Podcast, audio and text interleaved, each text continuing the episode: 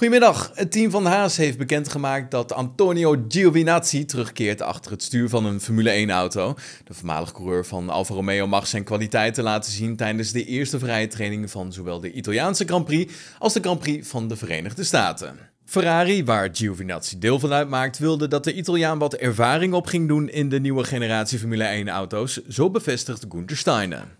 En het gewicht van de RB18 is nog altijd een discussiepunt binnen Rebel Racing. En het Oostenrijkse team zal volgens de Duitse automotorsport aan de slag zijn gegaan met het bouwen van een lichter monocoque. In de jacht op tijdwinst is het op gewicht brengen van de wagen, je zou denken, de makkelijkste knop om aan te draaien. Al is het ontwikkelen van lichtere onderdelen toch wel erg lastig en vooral erg kostbaar. Alfa Romeo was aan het begin van het seizoen het enige team dat haar auto op de minimale 795 kilogram wist te krijgen.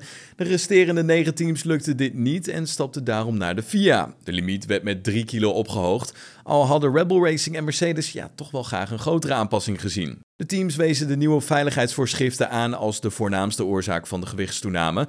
Al laat Alfa Romeo toch wel zien dat het ook met de huidige voorschriften op gewicht kan blijven. Voor het Oostenrijkse team is het gewicht al het hele jaar een doorn in het oog. Titelrival Ferrari zou dichterbij op de limiet van 798 kilo zitten en per ronde daarom zo'n 2 tot 3 tiende van een seconde weet te winnen op Red Bull Racing. Het was voor het Oostenrijkse team reden genoeg om aan de slag te gaan in een radicale stap om het gewicht te verminderen.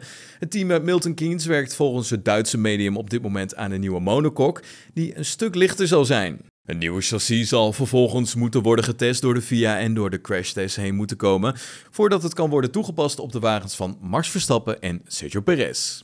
Ja, aankomend weekend wordt de Formule 1 weer hervat met de Grand Prix van België. Deze eerste race na de zomerstop vindt plaats op Spa-Francorchamps en daar heerst absoluut geen zekerheid op droog weer. Ja, donderdag en vrijdag schijnt nog wel het zonnetje, maar als we kijken naar de zaterdag en zondag, dan is de kans op neerslag momenteel rond de 40%, helemaal op de zondag. Als het daadwerkelijk gaat regenen op Spa-Francorchamps, ja, dan moeten de teams en de coureurs rekening houden met zo'n 3,4 mm aan neerslag. En nemen we gelijk het tijdenschema met je door. De eerste vrije training is deze vrijdag om 2 uur in de middag en de tweede sessie begint om 5 uur.